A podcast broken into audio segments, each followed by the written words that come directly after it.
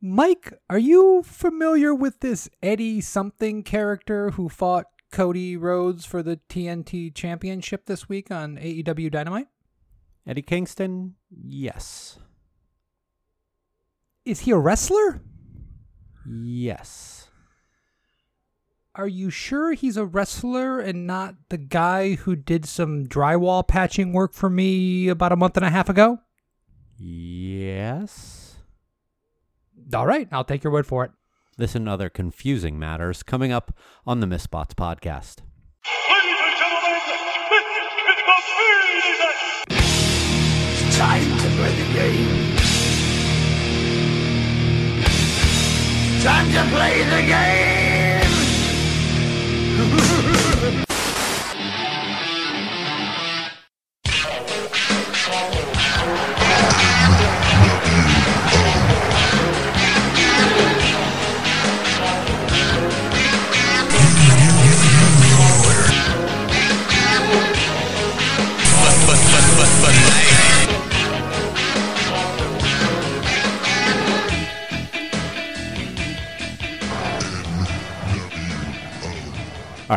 I am quite familiar with Eddie Kingston. I am actually a fan of Eddie Kingston. I, I, I, How? I, okay. I think that he's a great talker. And I thought that he showed some of that in the, the promo that he cut.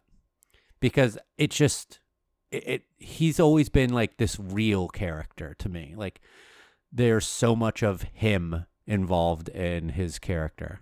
And But before I, you go any further, Okay. before you go any further, and I, I do not mean to cut you off. I just I want to know who, where, where, where did did you see him performing on the side of a road somewhere? Was he at, a- at a fish market of some sorts and maybe grabbed a microphone? Wh- who, who is this person and where is he from? I mean, he's been in a number of promotions, but my my uh, experience with him was Ring of Honor, Chikara, and CZW. Uh, he Okay. spent he spent a, a good portion of time in Impact. Uh, I don't remember if it was Impact or TNA at that point, but he was part of a uh, was it? I think it was Beatdown Squad or Beatdown Tribe that was like. Uh, Great M- name for a faction there. MVP uh, was part of it. Uh, he was also manager of, uh, I think Excalibur pointed this out. He was the manager of uh, Santana and Ortiz uh, at one point too in Impact. Um, Okay. Okay. So You're now I so have a little bit of, of, of background. No, I, I I have a whole big problem with the concept at on on high of, of, whole of bringing in people that uh, listen, Mike. You are a big time wrestling fan. You are much much more knowledgeable than I am. You and I have been doing a, a, wrestling podcast for many years now. Uh, I've watched up until a few weeks ago every minute of WWE Raw for for years and years. We watched all the pay per views, all the special events that don't take place in Saudi Arabia. Watch NXT, watch all the AEW stuff, but I've never watched Impact. Right, I've never seen anything uh, from Ring of Honor that you didn't show me personally, and those were Bryan Danielson matches and CM Punk and Samoa Joe, guys that went on to be big time stars in in WWE, and I- I just wonder, like, when you have a guy show up, and we in in the ca- and and I am not a casual fan. I would not call myself. I'm I'm like the middle road fan between you, super fan, and like I'm like a you're a ten, I'm a five, and the regular casual fans farther down on the list. You continue to bring these people in that I just don't know who they are. I don't know who Jeff Cobb is and they don't give me promo packages and stuff to make this guy seem like something when he arrives. The guy that just joined uh, Taz's group that showed up three weeks ago or six weeks ago, we haven't seen him since. I, that I don't even know his name because he just showed up one day and is wrestling competitive matches against a guy who's supposed to be one of the biggest stars in the company, and I don't even think the announcers are doing a good job putting these people over when you have a big person or a person show up out of any out of nowhere and the and the majority of the fans don't know who they are it just it's insane to me that you would choose to do this if Rusev showed up to challenge for the championship because he's out of his contract now. I think you could do that. But, uh, you know, Eddie Kingston, I, I'm just like, who is this guy? And they're telling me a story about how he had to sell his wrestling boots. And I'm going, why is a guy who had to sell his wrestling boots on your TV show? You know, I, I don't know. I, I just, I had a really hard time getting behind this. He looked terrible. He, I mean, I have uncles who are in their 50s that are in better shape than him. And I don't, and I'm, and I'm not trying to insult. You said you're a big fan of this guy. I, he did do a good job talking. I completely agree with you. And if they would have promoted this person was going to be on the show and given us some background and a vignette or a package or something, we got in the WWE over and over again by bringing people from NXT and not giving them packages and not giving us like a reason to get behind them. And now they're just dropping people that don't aren't even anywhere near television in the way that we're talking about on our screens. And I stop I'll stop my rant and I will secede the floor to you so that you can talk about a person that you apparently really are into. Well, uh, like I, I, I'm not gonna get too involved into why I like Eddie Kingston. I, I, I he's he's definitely not as not as slick as he used to be. Um, if if you all if you really do want to go watch some some Eddie Kingston stuff that's good is go watch his his feuds with Chris uh, with Chris Hero, uh, a long standing feud he had with Chris Hero spanning many different promotions. Uh, the two of them just destroyed each other at, at certain points in times. He was a part of the Ring of Honor CZW feud. Uh, that was a big cross promotional program uh, that went on in the 2000s. Um, I, I, would highly recommend watching that stuff. Uh, but uh, here's here's what I think is going on, and that is also a detriment to what AEW is trying to do. What I think they are trying to do, I so apologize for the dog in the background, uh, but uh, I think what they're trying to do is create this almost NWA type thing here with this title. In the open challenge taking on anyone from all different promotions uh, and free agents and all of that almost as if Cody is this traveling champion but it's the traveling challengers that are coming into the home promotion uh, to challenge the champion instead of the champion going around to other promotions and taking on the home promotions uh, people. And I, I, get what they're trying to do, but they do have an issue with, like what you said, is bringing in these people who who who a lot of people don't know who they are, no background into them. Mean, bless Excalibur for constantly trying to provide some sort of background in a pinch, but it's still really not enough when a vignette could do something. Um, like being able to announce uh, who it is that they're fighting the week before, or even early on in the show, give a vignette and then the match happens uh, later on, would really do wonders to hyping it up a little bit more. I feel like we as wrestling fans, maybe not necessarily us, but a lot of wrestling fans uh, feel like they need the element of surprise all the time in order to uh, make something a big deal. Like, who is it going to be? Oh, I need that suspense of knowing who Cody's going to fight in order for it to become a big deal. Where some of them feel let down if they know well ahead of time who it's going to be. They're like, oh, well, now I know who it's going to be. I think wrestling fans need But to that- get over that a- a bit. But I don't even know if it's it's wrestle. I think it's I think they're overthinking all of this. I don't think it's anything to do with the fans because if you're going to have a person, if you're going to have, we don't know who's going to show up, and who shows up is CM Punk. Well, that's a pretty big deal. If who shows up is somebody like Rusev or somebody that was cut from the WWE recently, someone that 2.5 million people used to watch on television every week, well, then that could be a big deal. When the person that shows up as a surprise is someone that I'm left scratching my head about week after week, then you're you're you're doing a detriment. It would be much better, as you said, to tell us who Cody's going to fight next week. and give us a vignette and a package. They're coming in to fight this person. Give us a chance to maybe think about this person a little bit and sell them to us. The big problem, your idea of like the territory days but reversed, the big problem is if you traveled to Memphis and they were bringing the NWA champion, you know your guys and you know the NWA champion because Yeah. that's the biggest title in the world. What we've got That's what I, here I, I is think a- that they think they're doing, but they don't realize it. they, they just they don't have the names and and by the way the matches haven't been that great these seem like spot indie shows where they're trying to have the the announcer sell this person as someone or something and they're trying to to put on a a great match even though these matches aren't that great and I don't care about thumbtack spots, and I don't care about any of this stuff because I want to know about these guys. I would rather have a mediocre to poor wrestling match with a great angle and and and character development, and we're going towards something because this is this is TV. This is not a blow off show. Then try to to even if these were great matches, I don't I don't think they have been. The Sunny Kiss match from the week before was another problem with Cody going 50-50 with Sunny Kiss, who is basically a no one even to AEW. Sunny Kiss has what has has Sunny Kiss wrestled before that match last week, and I don't want to go back to last week, but has Sunny Kiss wrestled uh, one singles match on AEW Dynamite before he wrestled Cody Rhodes? No.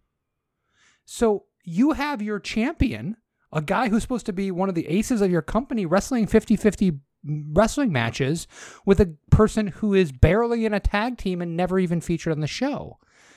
That's a huge problem. And then they bring in somebody from the outside and we're trying to sell them as a, as a threat. At one point, at the end of this match, Excalibur says that uh, this was the toughest test to date for Cody Rhodes.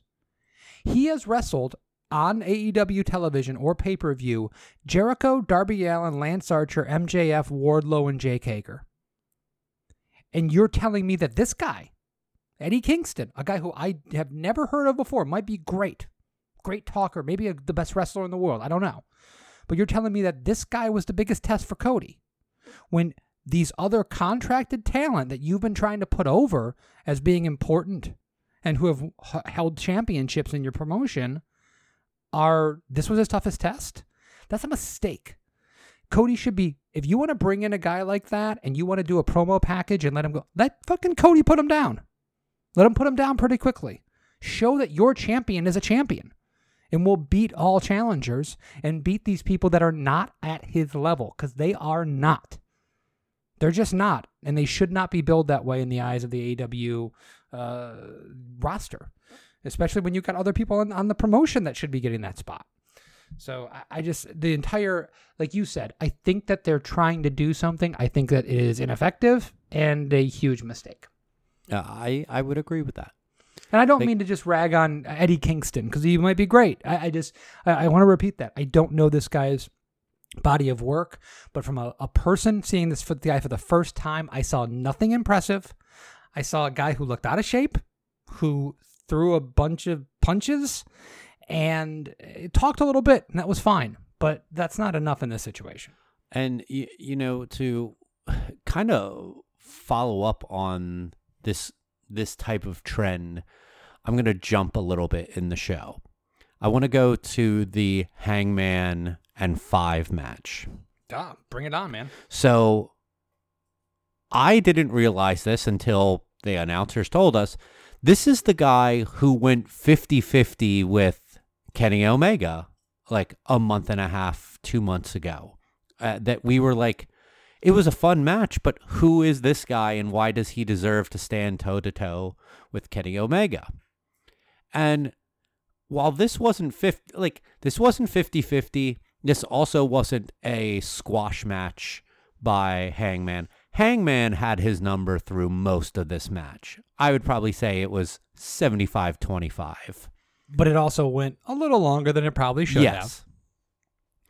And it, it it just it seems weird when hang like Hangman is able to put this guy away relatively more easily than his seven star match tag team partner.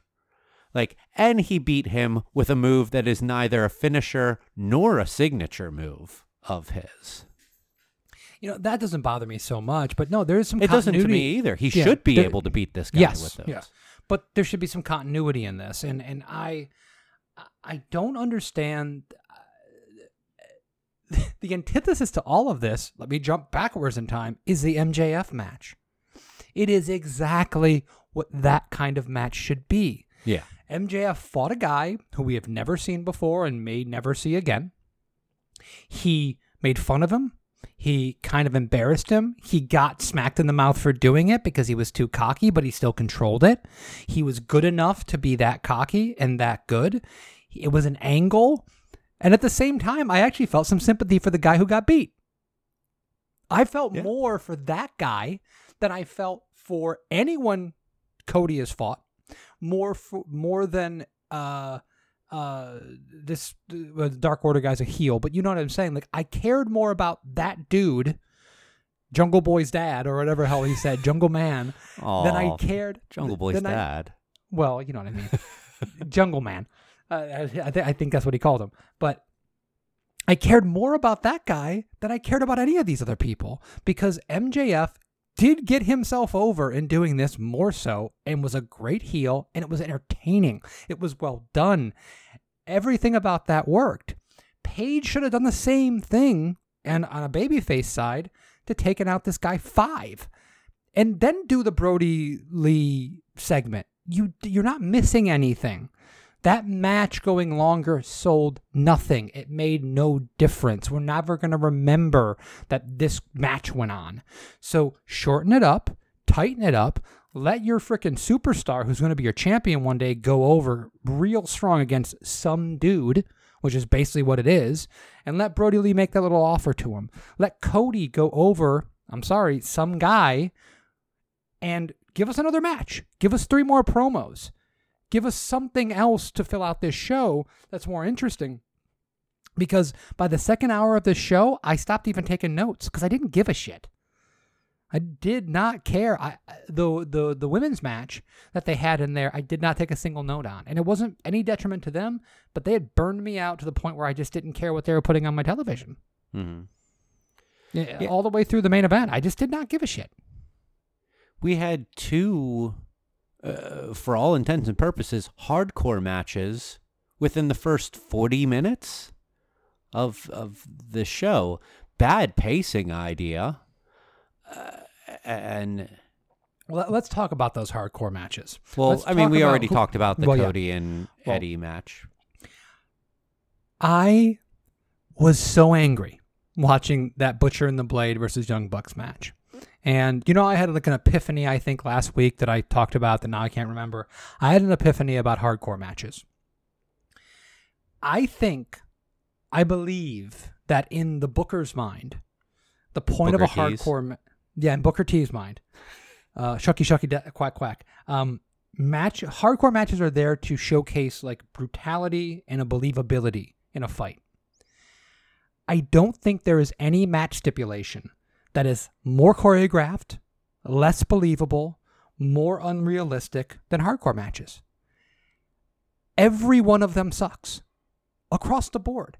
This hardcore match was as good as anything the WWE did during their hardcore title reign when they had that in the late 90s, early 2000s. And none of those matches were ever any good. so it is as good as those, and they all sucked because they- they're so unbelievable. They're so contrived. There's so much working together. It, it's it, there's no peril. I don't care about any of these people. I don't. I, one of the one of the young bucks had their nose busted open. I never felt he was in danger. I never cared about him. I never cared about anybody in this thing. They're just all going from this place to this place and setting them up on the table and climbing a scaffolding for five minutes and jumping off of it. Cool, guys. You just did a thing. But it didn't do anything for me. And then the butcher and the blade to start the match. They were literally in the kitchen cutting meat. Now, here's my question. They had and I want- knives. Okay, I, I want you to I want you I want you to answer this question for me. Cuz this is the first thing I thought. Were they prepping for their own dinner for later on or were they literally prepping meat to sell later on to somebody? Why are they there in the middle of an episode of Dynamite cutting beef? Uh, Butcher and Blade have a very successful catering side business uh, where they just uh, cut up meats and sell them. I hear they're pasture raised. grass, uh, grass fed, grass fed, grass fed. At least grass finished. Um, I know the difference, by the way. I have a, I have a brother-in-law in the business. Um, Who knows the butcher and is Who a butcher? That's very true. my brother is my brother-in-law is a butcher who knows the butcher.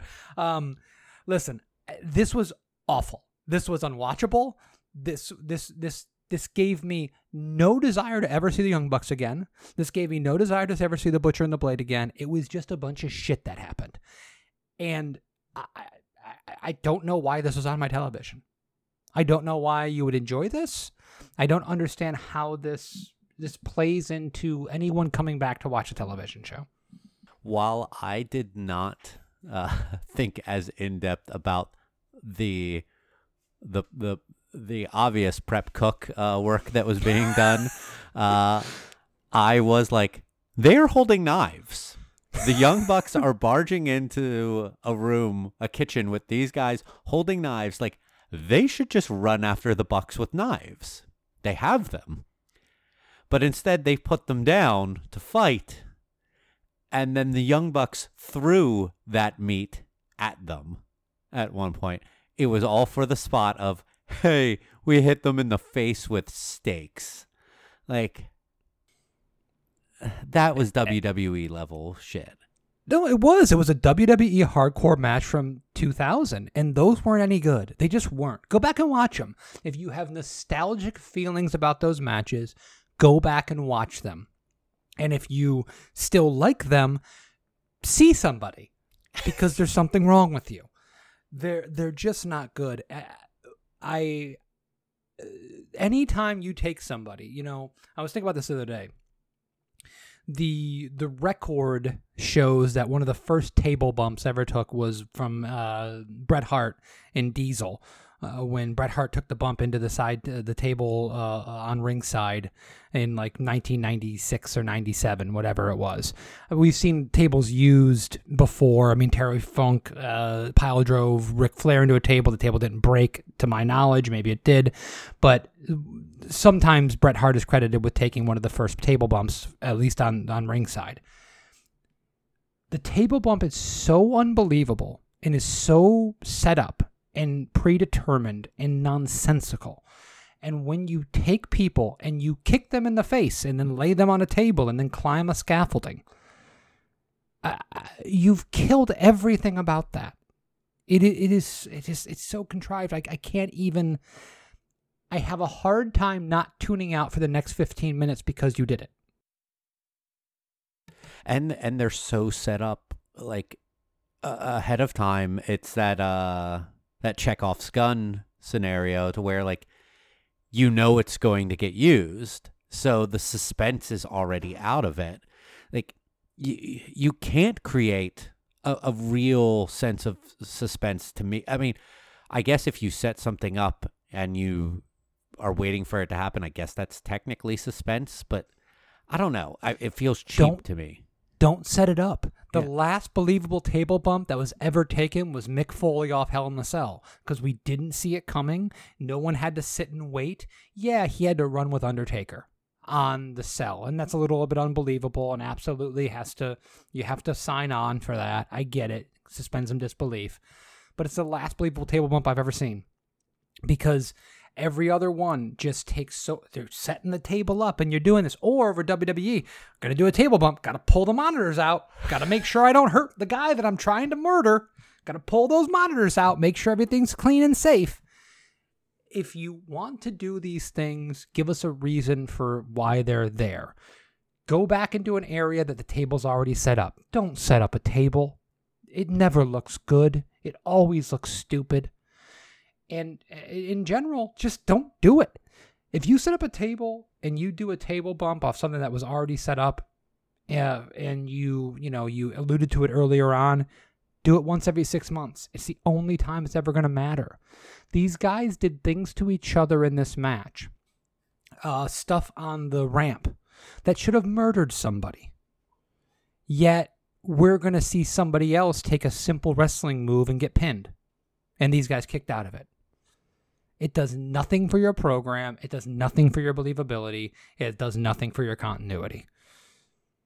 Uh, the and in general, and in general, the Young Bucks are the slam dunk competition of of of wrestling. I tune in to watch basketball games, right? Where there's rules and you're dribbling and there's competition. And when I watch the Young Bucks and I watch a lot of people in AEW, I see a slam dunk competition. There's no rules. There's just a bunch of flashy moves that mean nothing, that no one will ever care about again, that everyone's kind of in on and high fiving people afterwards. That's what this show is 50% of the time. It's a slam dunk competition, it's not a contest. I want a contest, and they're giving me an ex- exhibition. I'm going to date myself here. They're Harold Miner and Cedric Ceballos. Dee Brown, Spud Webb, bro. Let's go back. Let's go way back. Uh, but, But it's true. You know, is, it- is it not true? it, it, it's that's such a great analogy. Um, I want to go back to one quick thing about believable table spots. Randy Orton throwing the Singhs onto the tables. Not believable. He did it like 17 weeks in a row, and he shrugged afterwards, like, "Yeah, Randy did it again." No, that was never believable. What about He at always least the pulled first Monders time? out. He pulled the Monders out. Not every time. I feel like Uh, the first okay. time he just completely threw them recklessly onto the table. Quite possibly, but once again, it didn't matter. It, it wasn't in an angle that we really cared about. It had something to do with Jinder Mahal as champion. you need to pull these things off when they're believable and they matter. And if you're gonna do a spot like that, it should be brutal. It should put somebody out. I don't fault anyone for erasing Jinder Mahal's title reign from their memories. I mean, anyway, man, th- this was just not a good show. The MJF thing was a highlight. It was, it was just perfect. That was great professional wrestling, in my opinion. You know, the stuff with Darby and and Brian Cage was fine. It was, it wasn't great, but it was advancing a storyline. I get it. Uh, I also didn't mind the stuff with the Dark Order and trying to get Adam Page done and the revival coming out to help him out. It was advancing a storyline, but the wrestling aspect of that segment kind of sucked. Didn't it was it was too long. It didn't need to be that way. And then the the you know the tag match to end it. If if anyone didn't know that was Sammy Guevara, Guevara uh, congratulations, you're the dumbest person in the room. I, You I know- I immediately knew with the way that he he left or he jumped off the apron and just stood there. I'm like, oh, it's fucking Sammy. Like, But not only that, the inner circle has other people. They have two other guys that can do stuff on the outside. What a great laid trap they had. They've got Santana and Ortiz. They don't need a dude hanging out in the frickin' wearing a lucha libre mask in the audience. They got two other guys on the outside, and the other team's got Jungle Boy, who is a who is a small child. no, Marco Stunt. They win. I'm sorry, Marco Stunt. Why am I saying Jungle Boy? I love Jungle Boy, but uh, you know what I'm saying. yes. There's no reason that they had to do that. None of it made sense. It was so stupid. And it was just a mediocre match in general. I, I just, eh, God, this fucking show, man. Let- I wish it was better. Let me ask you a question about the you kn- the super quick booking at the end of the show because we had like all hell break loose, and we were told that it's going to be a five on five match uh, next week. Uh, when I looked at it, there's five members of the inner circle, and there were six people from the other group. Who are the five? Is Marco Oh, Stunt the- out of it? Mar- no, I, I didn't see Marco stunt in the graphic. I thought it was uh, it was. I didn't see a Friends Orange. Cassidy. Oh, there was a there was a graphic. in Oh, the- I- in the corner of okay. the So it- Orange- Marco Stunt's not going to. So it's Best Marco Friends, Orange be- Cassidy, Jungle Boy, Luchasaurus. Yeah. Okay. Yeah, I mean that that like lightning quick booking is like one hair better than booking the entire show in the first segment of Raw. But let's let's pump the brakes a little bit, okay? Let's pump the brakes on that. Uh, and not be announcing these things within 13 seconds of the angle going down because it's pretty dumb. And not only that, but I mean, listen, I, I've watched every episode of AEW Dynamite, and I've watched it in the face of watching NXT, which often is a much better show. That 10 man tag doesn't sell me on that show. I don't want to watch that 10 man tag. It's going to be bad. It's not going to be a match. It's going to be a clusterfuck of nonsense. And, eh, and, I, There's gonna be sure it's th- gonna be a spot fest. Eh, Now listen, there are AEW fans obviously that love this shit because they're continuing to tune in unironically. Uh, uh, not that I'm turning in, tuning in on, on uh, uh, ironically because I do like aspects of the show and I just want it to get better. But the ratings continue to not be great. What they're giving us is not working. It's not the thing that's retaining their their their base maybe sports based wrestling might be a good thing to try for a company that advertises itself as sports based wrestling or sports based competition or whatever you want to call it. Uh, but we're not going to get it next week when you have a five on five match with a bunch of people that only do spots in no tag wrestling because none of those people do tag wrestling. So that's just disappointing across the board. It was a disappointing show. I think that's an unfair assumption to say uh, these are fi- uh, like people who don't do wrestling; they only do spots. Don't do tag wrestling, I said. Oh, I'm sorry. I, Santana and Ortiz can be a good tag team. so can best Ken. friends. Sure. I, I don't I don't I, I like Trent. I, I I don't like Chuck Taylor at all. And I I just I don't I don't enjoy watching their matches uh for the most part. It's it's it's the the entire the only team right now in AEW that actually does tag matches is the Revival and they're slipping towards the wrong direction. Uh, I get what you mean, but I, I, dis- I disagree with uh, your assessment of best friends. Okay. Uh, I I I, re- I love their entrance music. I actually don't even. I, I like the name. I, I like things about that group. Uh, I just they came out to the, in the pay per view in a minivan. I know it was supposed to be cute. It just looks stupid. I uh I don't I don't I don't care for it. And Trent's mom joined uh, Inner Circle. What? It was uh, like just a little online only thing. Uh, oh great. Trent, yeah, Trent's mom uh, joined the Inner Circle. Cool. but uh yeah this this this wasn't a good episode. Um i i think pacing was very bad with it. The just the uh match order wasn't very good. And a lot of the action was not that great. And go ahead No, you I was go. like, I- I like Cody Rhodes less and less every time I've seen him for the past several weeks. And I like the Young because he was the one you were like the biggest on. Every time he cuts a promo, it fucking cuts me right to the bone. And I even like the idea of the heel turn that they were kind of teasing, and they didn't do any of that this week. So I'm a little confused about that. I like the Young Bucks less and less every time I see them. Uh, without a doubt, I like the inner circle less and less every time I see them. These guys used to be a believable, like hardcore heel faction that I thought wanted to punch you in the face. Now they're a comedy uh, quintuple. They they just go out and do comedy. There's nothing serious about them. There's nothing menacing about them. It's just joke after joke after joke. I- It's I- kind of I- funny that in that faction, the only straight man is Hager.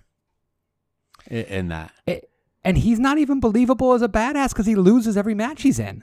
yeah, I, I like they've done such a poor job booking any of that stuff. And I understand you have to let guys win. I like the fact that Moxley beat him. I like the fact that um that Cody beat him. That was the right move, without a doubt.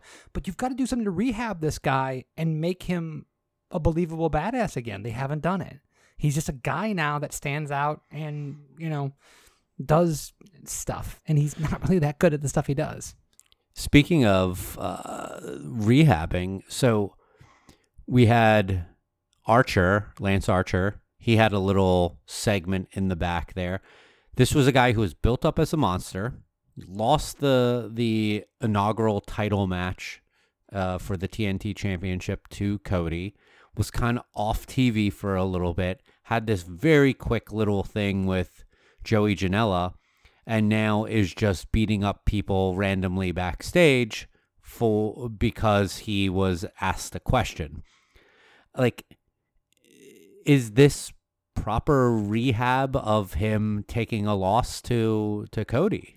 No, put him on TV, cut down the the Cody match by five minutes, cut down the Page match by three, and put him out there to squash somebody. And don't put him out there to squash a nobody. Let him go out there and beat up Sonny Kiss. Because we saw Sonny Kiss on TV the other day. Let him go out there and beat up Shawn Spears. I know he's a heel. That's the only other person I can think about. Beat up Joey Janela again. That's always good to watch. Beat up somebody and and and continue to push this and have a direction for that person to go because right now there's no direction for Lance Archer. And Lance Archer is one of the most believable looking people on the entire roster. You know, I, Yeah, he scares can- me.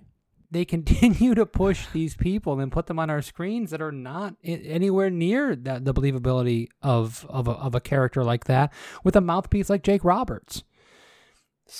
I just, you know, where where was Tully uh, Tully Tully Blanchard this week watching the Cody match when he was there the week before? Where was he watching? One of the things AEW had in its pocket when it started was I thought the continuity was really good. I thought the storytelling was really good. I thought they they the the the announcers gave us real believability in the way they called the matches. And as time has gone on, not only have the matches not been as good, has the talent done too many stupid things that are completely unbelievable in the context of a professional wrestling match, but the booking has been so much more sporadic and it's not doesn't feel like it's leading in a direction at this point. That's one of the things AEW had going for it that now it feels like it is just doing week to week WWE booking. And you and I stopped watching that for a reason. Yeah, There's tons of talent there. The the Raw and SmackDown rosters have Daniel Bryan and Drew McIntyre and Kevin Owens and freaking Seth Rollins. They've got talent coming out of their ears, but they put on a shitty television show. AEW has half the talent, if I'm being generous, and they're now putting on a shitty television show. How long can that last? What was my biggest complaint about AEW through the first month to two months when they when we first started watching Dynamite? Don't quiz me, Michael. Just tell me. That I felt like wrestlers were too involved in other things and they mm. had no specific like direction. They had multiple storylines going on and I felt like that was confusing and I feel like it has that has played out over the long term and been confusing and has created what we are in now to where people still don't have a lot of times dedicated storylines that they are working on. Like even our world champion is now intertwined with Darby Allin, who is feuding with the guy who wants to fight the champion. It it's and they had to bring in a fourth person for that to not make it this weird third wheel type of deal. I I got what you were saying back then of of having some like some complications and storylines and and being a little more nuance with things and this just has not gone that way for me. I, I don't think that they're being uh, that- that they're writing really interesting, complicated, layered storylines. I just think that they're really confused and they just keep on splintering off and creating these weird not not necessarily alternate realities, but just like these splits off of a storyline and almost forgetting where it all started and what the purpose was. Well, in order to do what they want to do well, you have to have somebody sitting there telling you, no, you can't do this because of this. You've got to have someone that is dedicated to the continuity and knows where this is all going. And they don't know where it's all going. They just don't. And it, it's a perfect everything they've done over the past three months shows you that they don't know where they don't know where things are going overall listen, they brought in Brian Cage to feud with Jon Moxley, and Jon Moxley beat Brian Cage, and they gave him an out with Taz thrown in the towel. Fine. They gave him a monster. He beat him in his own way, and they're going to continue with that storyline. Overall, I'm not terribly bothered by that. Let that go on on TV for a little bit. But Moxley hasn't had a really good feud since he got that championship. The stuff with Brodie Lee was garbage. Angle wise, match garbage. Was terrible. Uh, I mean, did he go from that directly? Oh, he also had the stuff with Hager. Mediocre at best.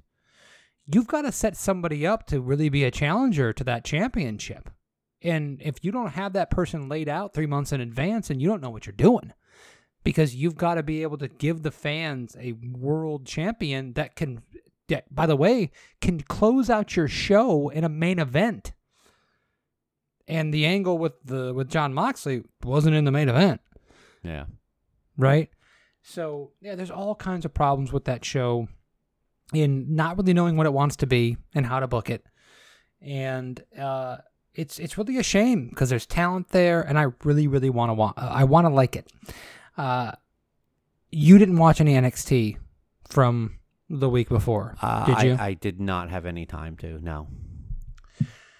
Uh, I just I, I need to touch on a few things here. Sure. If you've got if you've or do you have anything else you want to talk about with AEW? Mm, no. Okay. Um we created a faction in professional wrestling years ago. We called it the Interesting Pants Society.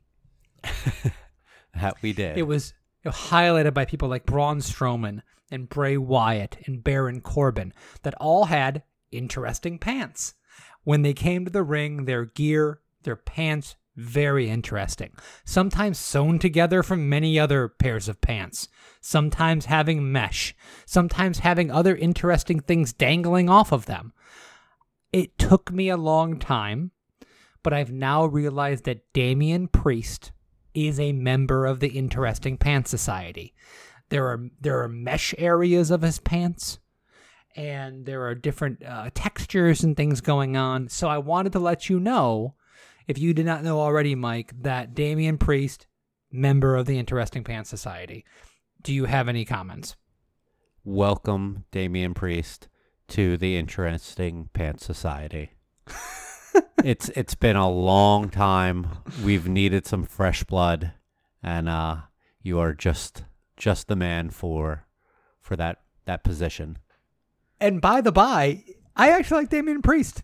I mean, I do he too. does he does way too many s- s- things with like the flaming arrow, the pretend arrow, and he does a lot of stuff. When he gets in the ring, he does like four things, and I like you can do like two, don't do four. Uh, but as far as being in the ring and his look and stuff, I kind of like it. And the stuff he did with Cam- Cameron Grimes last week, I, I kind of enjoyed. Uh, Tom Phillips, they continue to cut to Tom Phillips by himself at an announce desk, even though during the show he has two broadcast partners.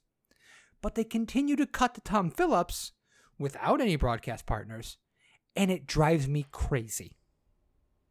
I hate Tom Phillips now with a passion undying. You've hated Tom Phillips for a little while now. I've I've liked I've liked Tom Phillips before, and I've believed. He, listen, he's just doing. He's minding his p's and q's. He's doing the right thing. He's, doing man. WWE style announcing. He's a company man. But I just hate this guy. And when they cut to him by himself, I'm like, well, where the fuck is Mauro and Beth? So you're doing a three person announce booth, booth, and the other people are phoning it in. You're calling attention to the fact that you're taping this or whatever. It is so stupid and unnecessary. At no point do you ever need to cut to the announce booth. You just don't need to do it. Don't. Stop. I I think it it's pretty obvious. Mauro Ranallo and Beth Phoenix are invisible people. that is the only logical explanation, and it works in the world of professional wrestling. um, I, I'm really sad that you didn't watch this because you know uh, uh, Dominik Dijakovic fought Keith Lee again. It was the worst match of their entire series. Uh, not because it was a bad match, just because it was just a meh match, and it was all based on the fact that they really, really loved and respected each other, and it was they it was there was so much love going on in this thing and so much of this like one-upsmanship and like winking at the camera and cuteness that I was like, can you guys just punch each other in the fucking face and we can get on with this? Uh, because all the matches they had before were about that. Like I wanted to kick shit out of you because I need to advance up this the pecking order in NXT and selling this as like we're really good friends that just want to have a great match for you was the worst thing they've ever done. And that was sad for me because I really like Keith Lee. And I was very, very happy to see him uh, be in the position that he's in now. Uh, but this this this episode, this last episode, not the one that obviously was most recent, but a week ago, it at least had my spirit animal, Timothy That- Thatcher, on it. He And- is yeah, he's one of my favorite things in wrestling right now. and he was great. It was a it was a match with a guy I've never seen before, and it was a competitive match in its own, but it wasn't a AEW competitive match that went on for 35 minutes. It was 10 minutes of a a a wrestler, a collegiate wrestler, going move for move until Thatcher got him in a unwinnable position and looked like a brutal monster. It was great. It was just great. I love this guy. Push this guy to the moon. He's your next North American champion. That's what that's what he should have next. I, I want that for him. Yeah, who wait. Uh yeah. So have they did they discuss anything about the titles uh situation and no? Keith Lee just has both titles. They haven't mentioned anything about splitting them or having him void, uh, you know, surrender one of the championships, uh, which they really should. Honestly, I mean, I, I go back to my my childhood in Ultimate Warrior as Intercontinental Champion, fighting Hulk Hogan as the World Champion, and Ultimate Warrior had to give up the Intercontinental Championship when he won the World Championship. Uh, unless they have an angle that works out in that vein, they need to do something else because that title is being held up and it could be doing more for the promotion at this point.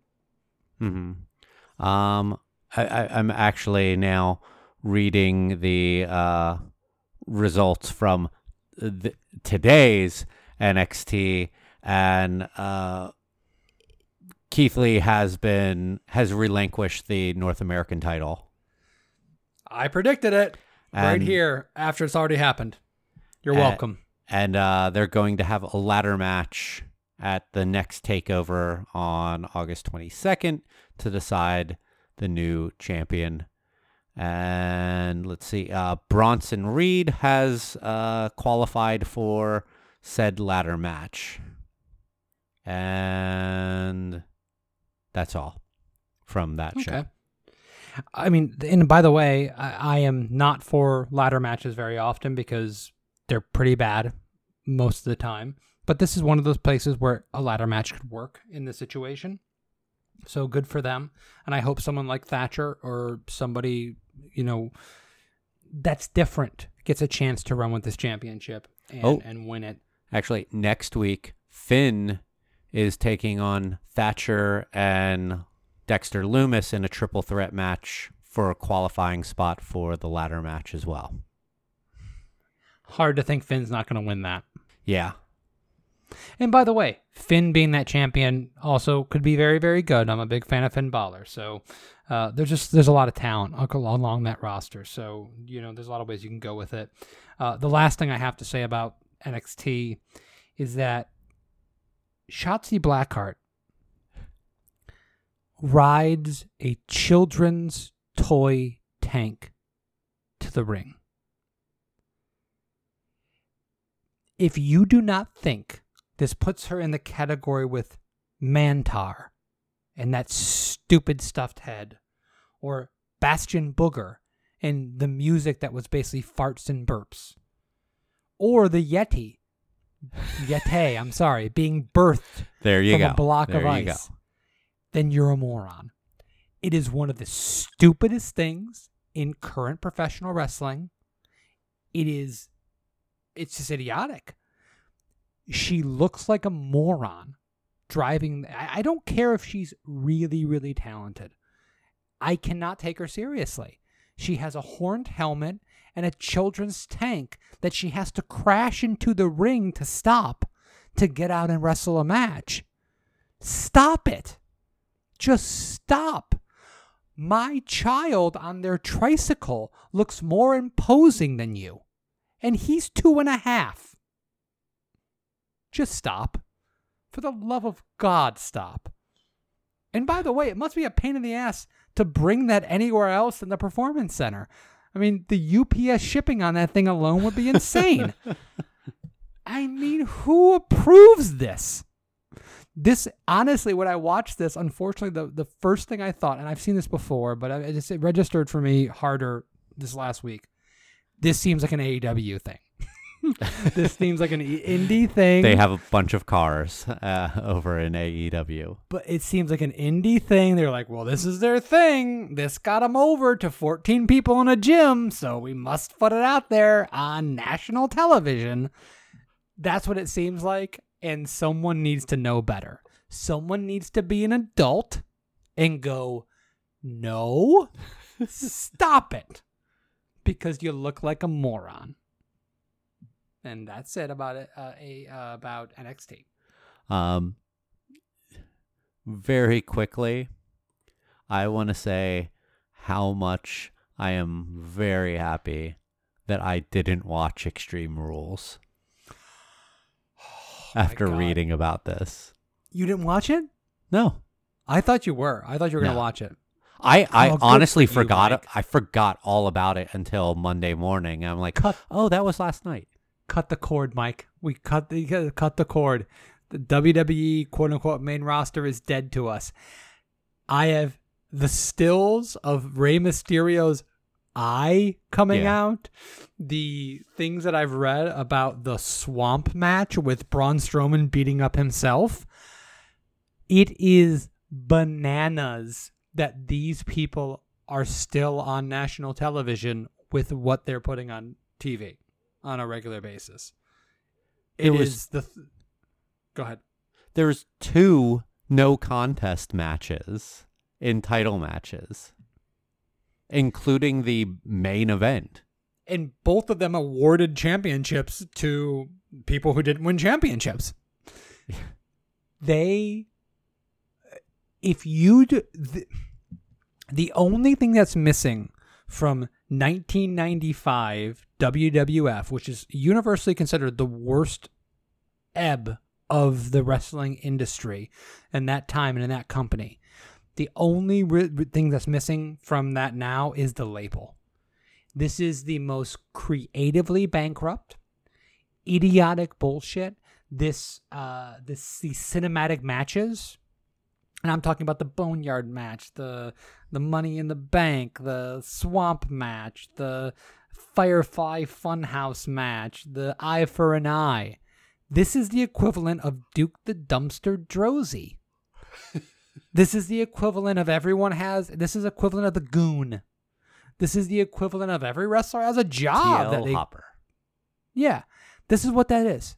We do, we we did not know that we were living through it then, and the WWE we know, but the WWE doesn't know they're living through it now.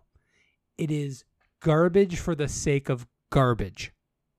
And when I read the results of this and the lambasting they got from people that actually continue to watch this, I said, "What a great decision I made to never watch this show again." yeah, I, I I was reading the results Monday morning, and I'm like, at, at first I'm like, oh shit, I forgot all all about this, and then even seeing people people on Reddit who have have supported so much of this bullshit were like, uh, I didn't really like this. I'm like, finally, finally, you're admitting it. Finally, you're taking those rose colored glasses off and you're seeing the bullshit that you're being fed. And yeah, when I saw that still of like Rey Mysterio's eye, like, like this It's is what they they didn't even opt for CGI. They opt opted for a fucking prop. It's embarrassing. And by the way, I mean, Randy Orton and Big Show drew the worst, I think, quarter hour in the history of Monday Night Raw on Monday.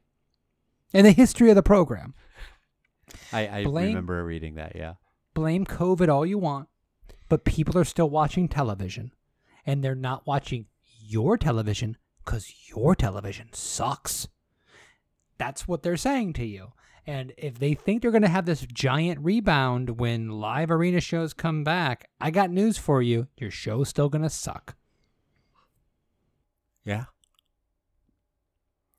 And oh, geez, eh, like, and imagine when when football comes back, even empty arena football uh, games are going to decimate Raw's ratings. I would watch anything over Raw or SmackDown right now. And there's nothing you could tell me. There's no show you could propose to me that I would not ra- rather watch than Raw and SmackDown at this point. I'm getting there with AEW, but I'm just still holding out hope because I see so many little seeds with like MJF, and I'm like, I just, this guy's the best. I want to watch more of him. And I go, oh, Cody might have this heel turn. Stop fighting plumbers and let's get to the serious business. But, you know, that's neither here nor there. All right, so, So, what are you what are you doing with NXT? By the way, are you planning on watching NXT like I- I- later I on want to. week or early the next week and just not getting to it? I I have been trying to plan to watch it early in the following week and Mhm. just a lot of times it doesn't work out either because like getting home from work later and and then like having to start on dinner and having dinner uh, and and and whatnot and not wanting to subject my fiance to me having to watch uh, more wrestling while she's home. Like I try to get it in before she comes home, so she doesn't have to watch more wrestling. Do you want to watch NXT next week together instead of AEW and switch it up? Uh, sure. Yeah. Let's do that because we we we we're always a week behind a, on uh, NXT, and often they're putting on a at least slightly better show. Let's switch it up this week. Maybe go back and forth. I don't know. Yeah, at least by the uh, the the main event, at least that we're being told is AEW's next week. That ten man tag, that doesn't uh, grab me. That's a good way to do it. Let's let's go by what's advertised in the next show, and let's watch the one that sounds more interesting to us. Yeah, I because that. NXT actually does uh, a, a good bit of the same in promoting what they're doing next week. Well, they're a wrestling card that that doesn't just book show book their entire show in the first hour, so you know that's a good thing. That is. All right, sounds like a good plan. Glad that we worked that out here on uh, on the show. Live and you know, and making sure that everyone sees the way the sausage is made. Um, anything else that you want to touch on? Horror show or Oh no, no, I never want to speak Eh, about eh. that again. good? All right. Well, uh, in that case, let's uh, wrap things up here. Thanks everyone once again for joining us. Um, eh, you know all the stuff. Social media at Miss Spots. the, all the places you can listen to to the show. Uh, MissSpotsPodcast.com, MissSpots.com, uh, Apple Podcasts, Spotify, Stitcher, Google Podcasts, all that fun fun jazz. Um, for Kevin, my name's Mike. catch you next week. Good night. Good wrestling.